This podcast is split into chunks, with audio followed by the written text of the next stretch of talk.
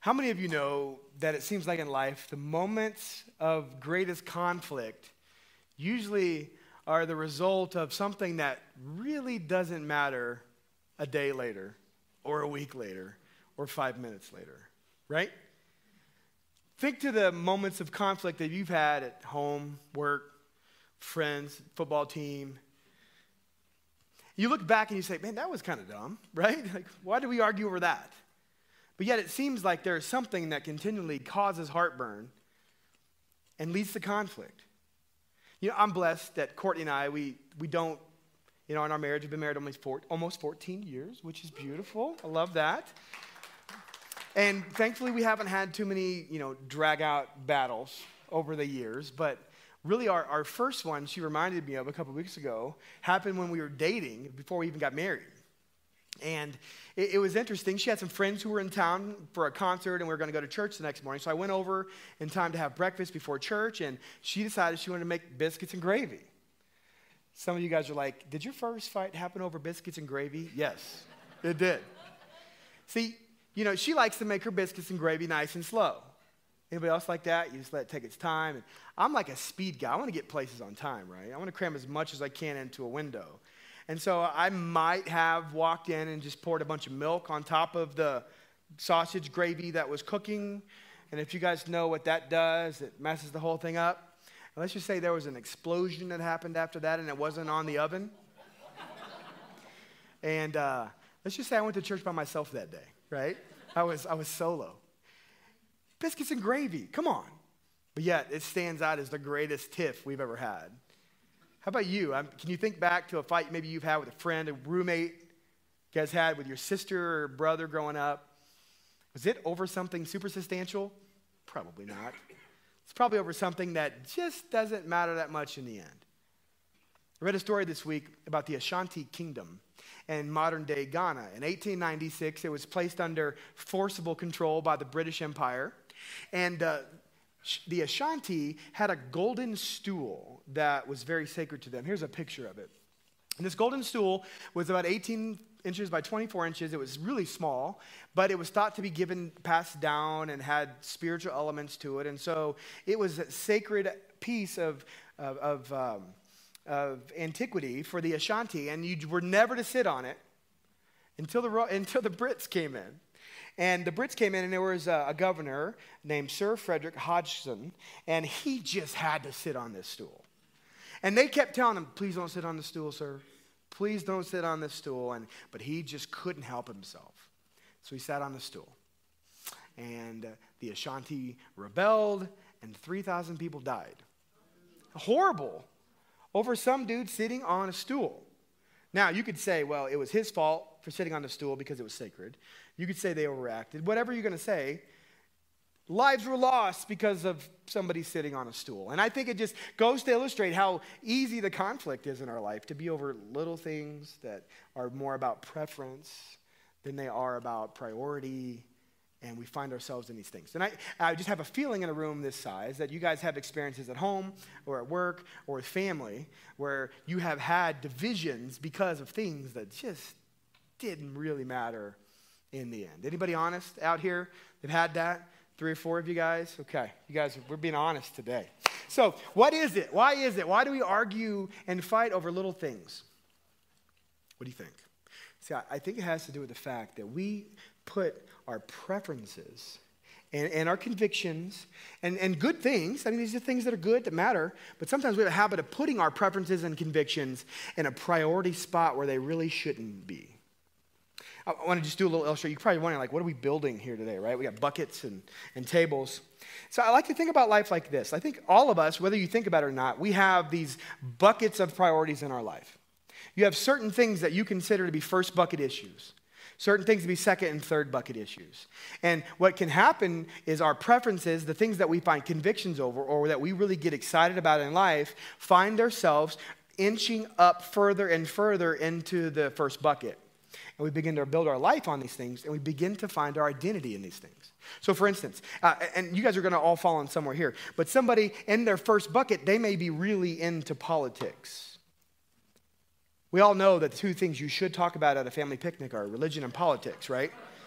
So, politics are something that a lot of us are really into. It's important, paying attention to what's going on in our nation and understanding these things. Who are we electing as leaders? But a lot of us, politics are very, very foundational for us. They are one of our big preferences and convictions. And so, this becomes a first bucket issue. Some of us, it's traditions.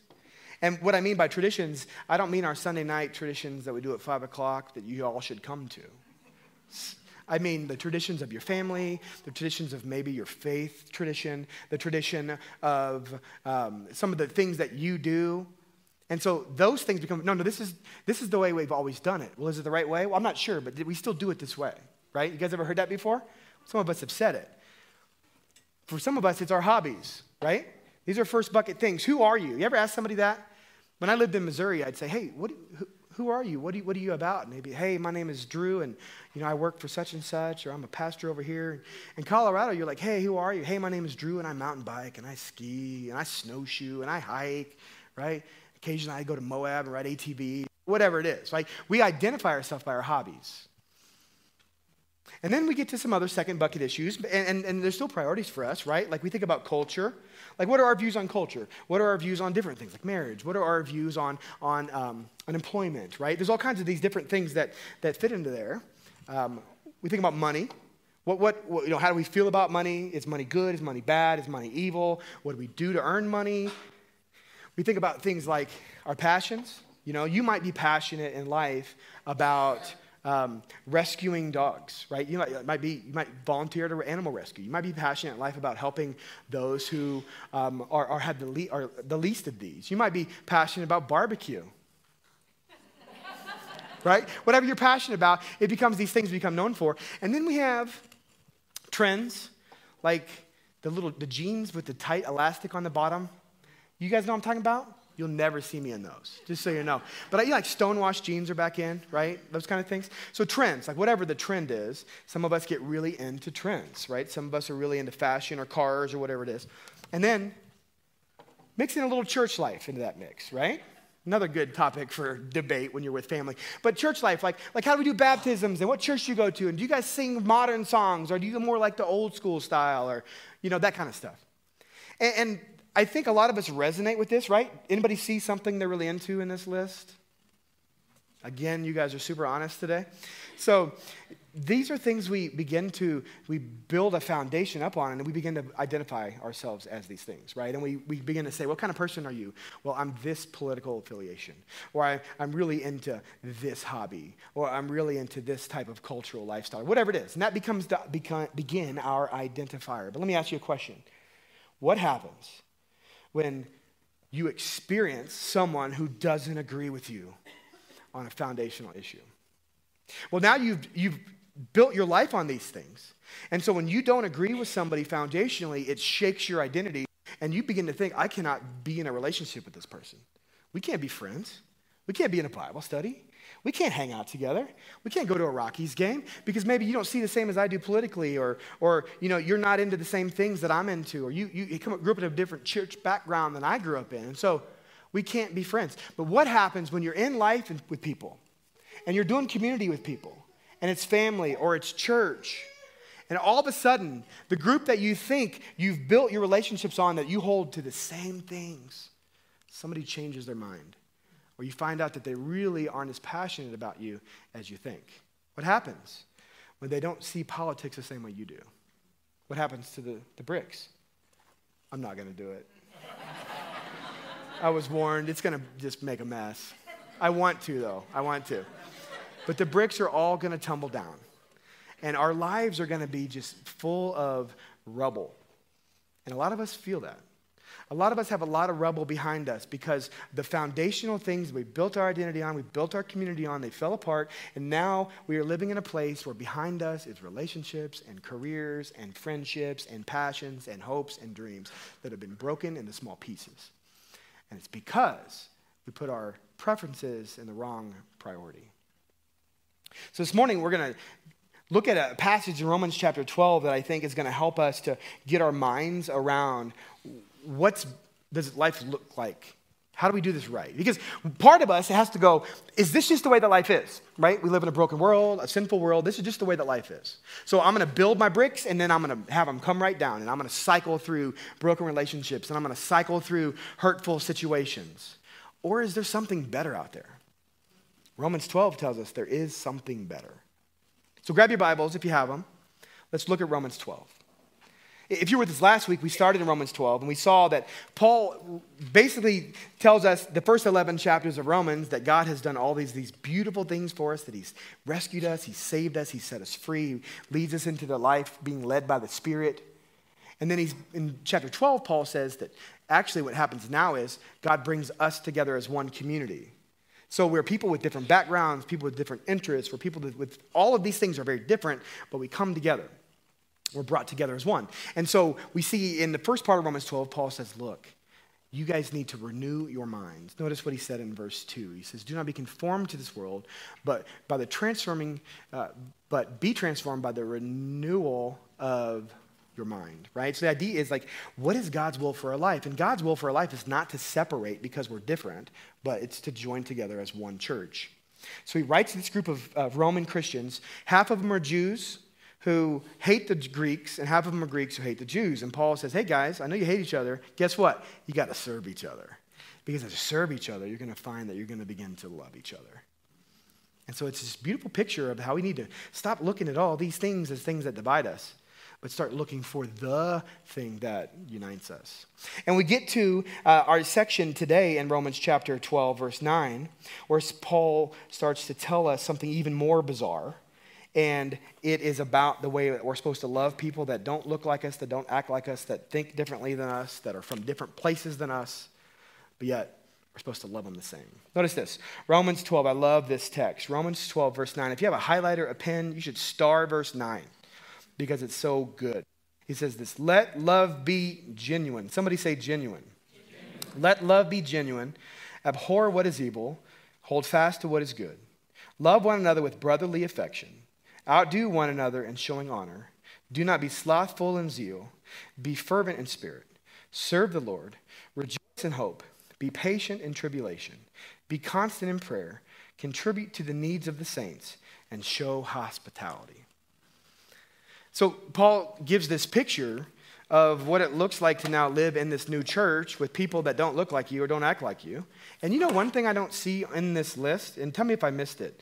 Does anywhere Paul say love them based on their preferences? Do you guys see that anywhere? It may be in a different translation. We'll check with Darren later. I mean, really, is, is there anything in there about love people that have the same convictions as you?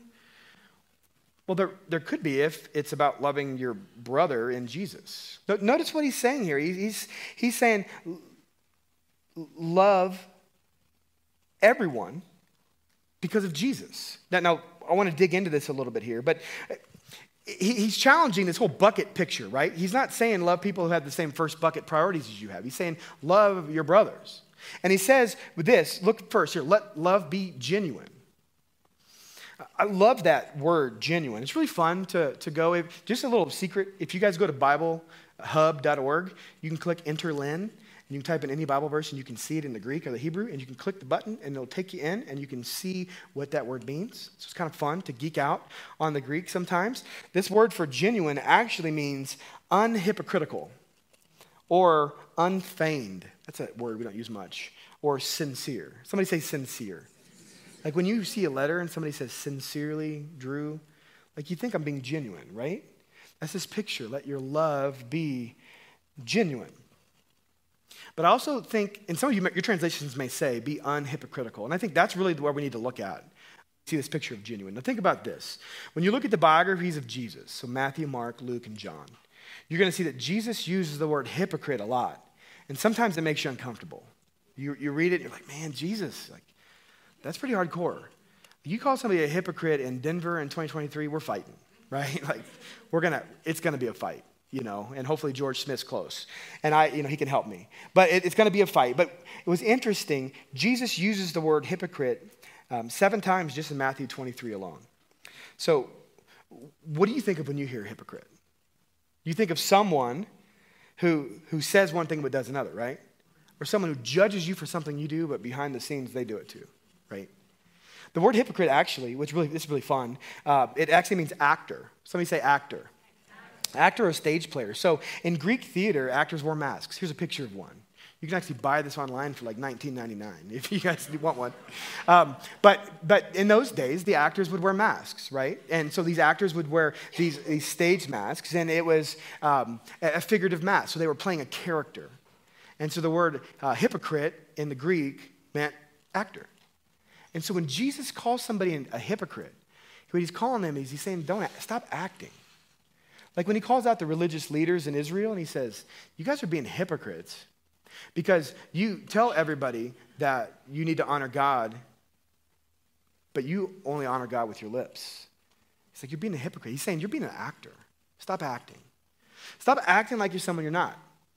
And so when Paul says this, let your love be genuine, he's saying that it needs to be a love that is sincere, that's unhypocritical, a love that's authentic, and a love that takes off the mask. And I think one of the things we can pull away from this is this that genuine love doesn't pretend or project. I think a, lot of life we see people pretend and project, and in, in, in that sense, they're being a hypocrite. They're putting on a mask, they're acting, they're playing a part. What do you call someone who's acting? You call them fake, don't you? Like, you ever have a friend, right? And you're like, man, they're acting, they were your friend, but all of a sudden they're trying to run with another crew at school. And you're like, oh man, that person's so fake they are fronting so hard, right? You guys ever, you know, I'm dating myself, right? Early 2000s. Class of 2000, what, what? So, but seriously, right? Like, people are, are pretending. They're acting. They're putting on this, this, um, this facade. So, yet you start a relationship and you think, man, I need to be like that person. You start a new job and you think, well, they expect me to be this way. You show up to church and you think, I need to act like I don't have any issues. I got to act like we have it all together. Hey, forefront, when you walk in here, please don't act like you have it together because we're all a mess, right? We are all a mess, saved and redeemed by Jesus. And so Paul's saying we, we don't need to pretend. So I think we all have this natural desire to be liked.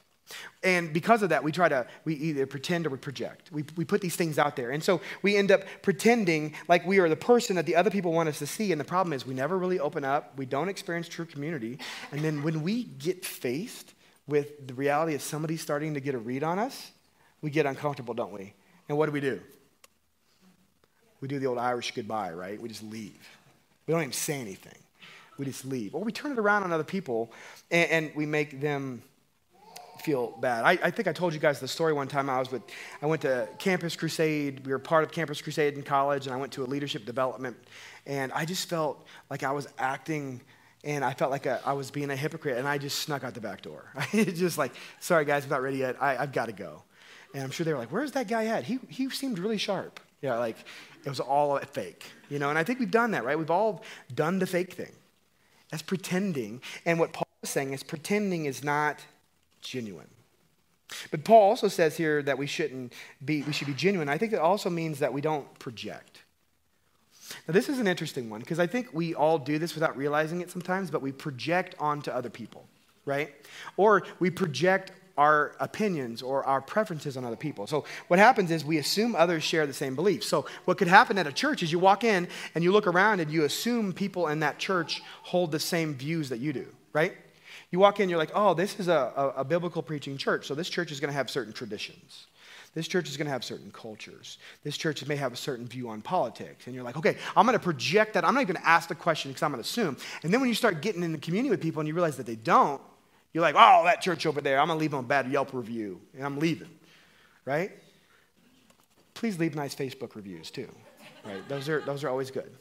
But that happens. We project. Another thing we do is sometimes we project that uh, we assume that others have the same level or ability as we do. So we think that we're as passionate about the same things. And then when we find out that we're not, we walk away. Or we assign emotions or feelings onto somebody else, which has happened so many times. And this can be really challenging in the church because we put our preferences in the wrong bucket. And so we walk into church and our, our preferences are in the wrong bucket. And the things that we foundationally built our lives on aren't the things that matter most to God. And yet we divide over them and have conflict over them. So, what's Paul's solution? What's Paul's solution to broken relationships and conflicts? because of priorities, Paul's solution is take off the mask and check your priorities at the door.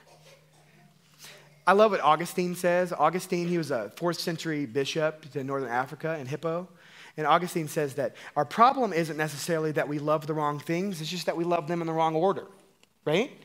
And so these can all be good things, but when you love them in the wrong order, they can lead you to the wrong place and you can have the wrong foundations. And you will, no doubt, argue and fight and have conflict with people because you've got the wrong thing on the bottom or things on the bottom of the foundation. So, what do we do? Let me show you what we do here at Forefront at, as with our elders and our leadership team that I think is helpful. Here's a diagram. It's called Die, Defend, and Discuss. And so what we look at, we say, hey, we have something that we have to juggle here at the church, right? We have to deal with an issue. And, and it could be money related, it could be dealing with a cultural issue, it could be just dealing with an operational situation. And we say, well, what are we all about?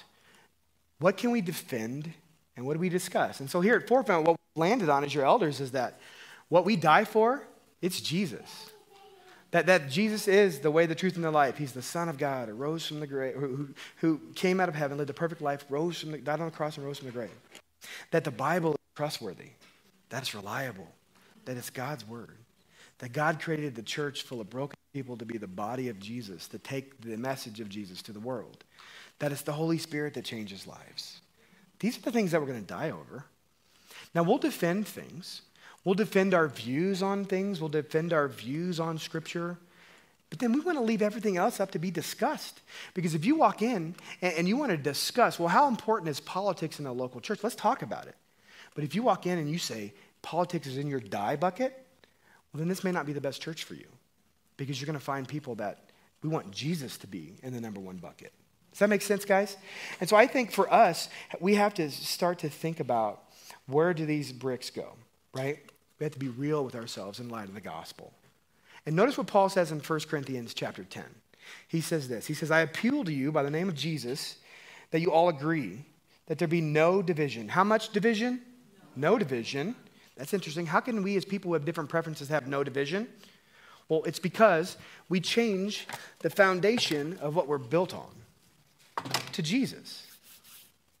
See, reality is if we can change the foundation of what we're built on to Jesus, then all of these things can set on Jesus. And then you know what happens when somebody says, Well, I don't believe the same way you believe about that situation? It's okay. I can pull that brick out and it's still going to stand because Jesus is that big. The Bible said he is the cornerstone that our lives and our churches and our faith is built on. To change the foundation that we're built on. And then, guess what can happen? We can work through every conflict, we can work through every bad situation because we can discuss it. So I think one of the things that God wants to challenge us when we look at Romans 12 is we have to say, where do we put our preferences? What bucket do they go in if they're built on Jesus? And the reality is, you guys, if you're really into politics, I think it's a, it could be a great thing, but it's probably a second or third bucket. It's probably not a first. And I think the tradition that you grew up in, very important, was probably a second or a third bucket. And so we have to start going through these things and figuring out, okay, well, we're going to put these things that we're, we're really passionate about, and, and uh, you know, maybe this is a, a, second button issue, or hobbies, they go in a second button. In third culture, it's something we put in the third because we're trying to understand it. And our passions, well, we all know passions can change with what we had for dinner. So let's put that in the third bucket. And money, we all know money can change if you live in Denver really quick. So let's just go ahead and put that in the third bucket. And church life, well, that's, I think that one's important, right? Let's think about that. Trends third. Let's put church life in a second. And what does that mean? What's left over? Who's left over? Jesus. Jesus. And you know what that means? When Jesus is the first bucket, that means that we don't have to divide over anything because these can be discussed and defended with grace and with love. I think this is the picture of what it looks like to live as the church, to be genuine. So I want to ask you guys, what this week, as we think about, we're going to welcome Center Church in here, and we're going to welcome this new family into our family. And we have to think about what are some things that we've got in our first bucket that we probably need to move to second or third because they're going to cause us from being able to love on this new community that we're bringing in. So I think it's something we really need to, to stir on. So notice this. Paul says, let your love be genuine, sincere, and authentic. And then notice what this produces. Look back at verse 9. He says this let your love be genuine, abhor what is evil, and hold fast to what is good, or to cling to what is good. Now, what's interesting is the word abhor, that's a weird word. It's only used once, once in the Bible, right here. This is the only time it's ever used. And to abhor something is to express a strong feeling or horror or uh, of horror or bitter hatred. So think of something you abhor, okay? I mean, this is something you hate. Like the idea is like Paul wants us to hate sin. So what are the things that you hate? Like anybody else hate rush hour traffic on I-25? Right? Anybody else hate opening a bag of chips that you bought in the mountains and it's all air? And you just like can't get your fingers, you know what I'm talking about? You gotta get like a knife. You're trying to find your like cowboy buddy who's got a knife to open the bag, right? Or how about this? Anybody else just hate Nickelback? Nickelback songs? I actually like Nickelback. I'm just kidding. They're just easy to pick on. But like, we have things that we hate, right? We abhor, right? Like, I don't like Brussels sprouts or whatever it is, right? We all have these things. Well, to cling is another word. To cling means to glue or to cement or to join. Somebody say join. So when we cling to something, we're joining together. Like when my, my kids were little and we'd walk in the store and there was all this noise, they just grab onto my leg, right? They just cling on my leg. You know, and so this picture is like Paul is saying, hate what is evil, like hate it, hate sin. Because sin destroys lives and cling to what is good. And what's good, guys? Who's good? Jesus. Who's good? I just like doing that. That's fun. Cling to what is good. Hold fast to what is good. Now, here's the challenge, though, I think we have is believers. We are often known for what we hate more than what we cling to, aren't we? And it may, it's not, you know, it's not us, but I mean, it's just in general. There's been a lot of Christian groups who are known for what they hate. They're not really known for what, they're, what they love. They're not known for what is good. A number of years ago, I came across the Westboro Baptist Group. I know some of you have heard about them. that they'll stand out, on, they'll picket all kinds of stuff and concerts and funerals and all these things. And basically, they'll say, America is doomed, God hates you. And, and it's because of the sins of American lifestyles. And, and I actually was out at an outreach event and we came across these people and it was just, it was ugly. They had little kids holding these signs up. It was just, it was really ugly. And I was thinking to myself, man, like this is a hate group. This is a group that people know because they hate. Nobody knows what they think is good. Like, I don't, even, I don't know. I, I don't consider this to be a church, right? They're, they're not, this is just a group with an initiative. But I think Christians have been known hey, we hate this. We hate certain lifestyles. We hate these certain things. And we stand on these soapboxes. At the same time, there's all this other stuff going on in our lives that we don't even look at, right? Because we are being hypocrites. We're wearing a mask. And Paul says that's not genuine love. Genuine love is not wearing this mask. Genuine love is not being known for what you hate. Now, should we hate the things that are against God? Yes, we should hate sin because sin destroys. God is very clear. There's a lot of things in His Word that we need to stay away from. He, he, talks about we need to kill sin. We need to fight sin because sin can wreck marriages, it can destroy relationships, it can destroy futures. But he doesn't stop there. He says we need to cling and hold fast to what is good. And this is the, the, this picture that I think we're seeing here. Psalm 145, verse 9 says this that the Lord is good to all, and his tender mercies are over all his works. And so this idea is like he's calling us as the church to be clinging to what is good. And by, as we cling to what is good, we can focus on loving one another and showing the world that we're not all about what we hate. We're about the goodness of God in Jesus. See, I think a genuine love pursues what is best for the people in your life. And you have to ask yourself that question. If you look the way, at the way you treat other people, are you pursuing what is best? You can hate the evil. You can hate the sin. They say hate the sin, not the sinner. You can hate the sin, but are you pursuing what's best? Notice how Paul explains it in verse 10. He says, Love one another with brotherly affection, outdo one another in showing honor. Do not be slothful in zeal, be fervent in spirit, serve the Lord, rejoice in hope be patient in tribulation, constant in prayer, contribute to the needs of the saints, and seek to show hospitality. What does that sound like to you? Sounds like family, doesn't it? I mean, look at all that stuff he's saying. It says, like, love them like your family. Outdo one another in the way you're loveful, loving them. Be patient with them. Pray for them. Be hospitable. Help your brother and your sister. Sounds like family, doesn't it? Now think about your family. Some of y'all are like, oh, my family. But you might have a crazy uncle or aunt or sister or brother, but you still love them. And the reality is, you get with your family and it's messy, and your family's not perfect, but you get together around the table, around the meal, or for a graduation, or just for a hangout, and you want what's best for those people, don't you? You're like, man, you, you may not be living the way I want you to live yet, but I want what's best for you. I don't want you to experience sadness or pain or any of these things. You want what's best for them. And this is the picture that Paul is giving us. He wants us to want the best for your church family and to be involved in their lives. And so you live it out. You show them your love because you're committed to walking through all things with them. Unfortunately, sadly, this isn't experienced by that many people. There was a study recently done, and it found that um, there's some really scary numbers when it comes to loneliness. It found out that 58% of Americans, you guys read this study? 58% of Americans experience extreme loneliness throughout the week. Six out of 10 people that you know, some of them are here, that are walking through extreme loneliness, who don't have people in their life, who don't have regular community, don't have friendships. And that there has been uh, a number of studies done to figure out, well, what does this do? What, how does lonely, do you know being lonely affects your health?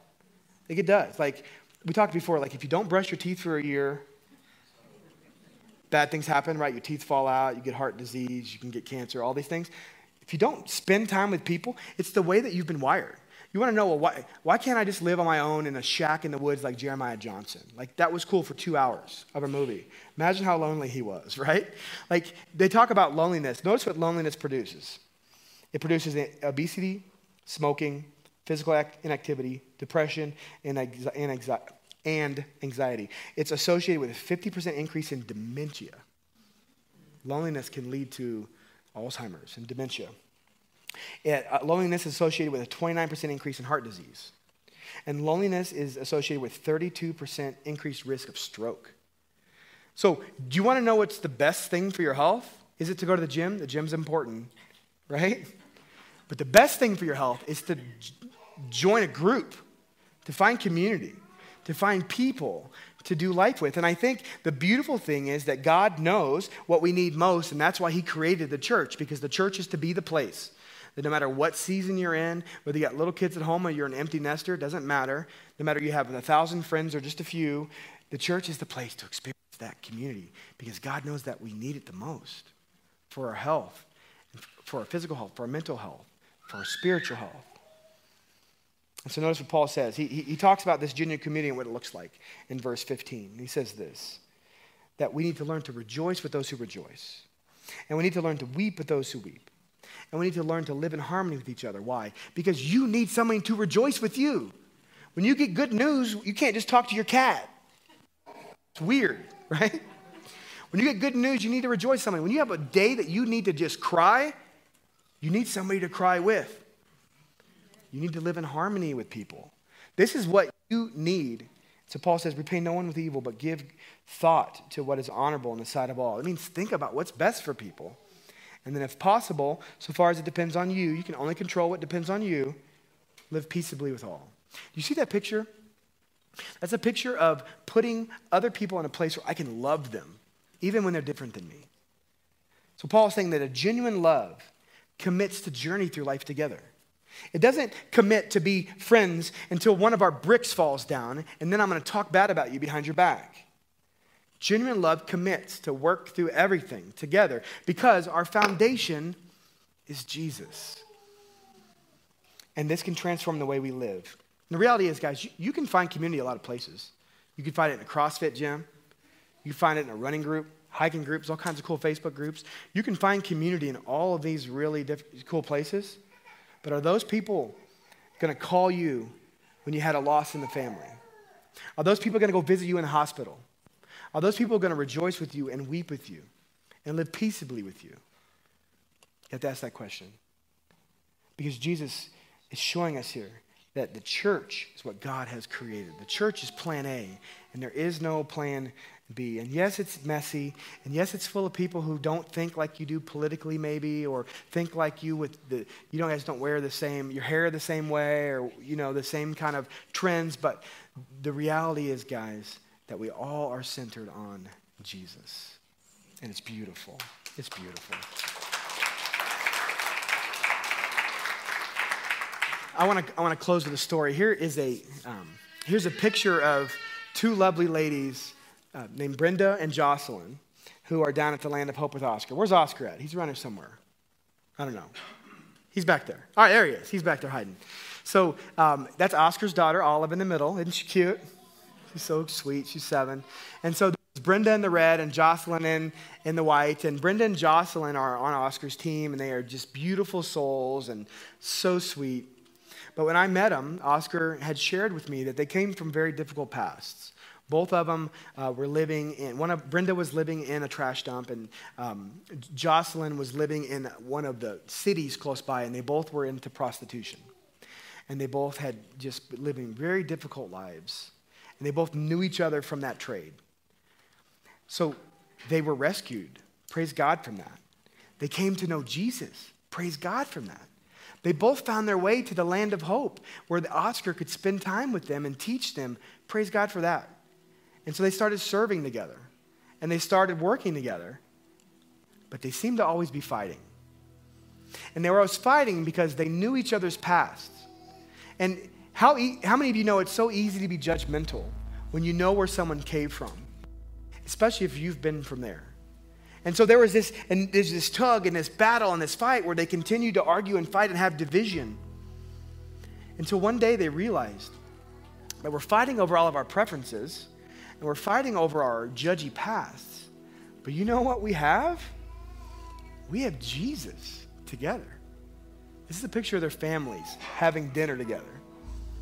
To realize that, yeah, we're not the same. We don't like the same things. We have different leadership styles. We prefer different things. But you know what our lives are built on? It's built on the rock of Jesus. And because of that, I love you. And we can do life together. And we can be the church. Forefront, what would it look like for us if we began to think about our relationships and our friendships that same way? That you walk in these doors and you walk into a life group or you walk into our community and say, you know what? I, yeah, I have these things about me. I'm not going to stop loving sports. I'm not going to stop loving hiking or playing golf or whatever it is. But you know what I love more than all of that? Jesus. And we can be family together if Jesus is our rock and our center. So next week, when Center Church comes in and they become a part of this family and we start doing groups together and doing life together and hanging out, there's going to be people you don't know how they, what they think about politics. And there's going to be people you don't know if they root for the Chiefs or not. and there's going to be, hopefully they do, but there's going to be all kinds of people with different views. And let's just make the decision now that we're not going to divide, but we're going to come together and unite. Because we're united on Jesus and Jesus alone. It's going to be beautiful. Forefront, would you pray with me?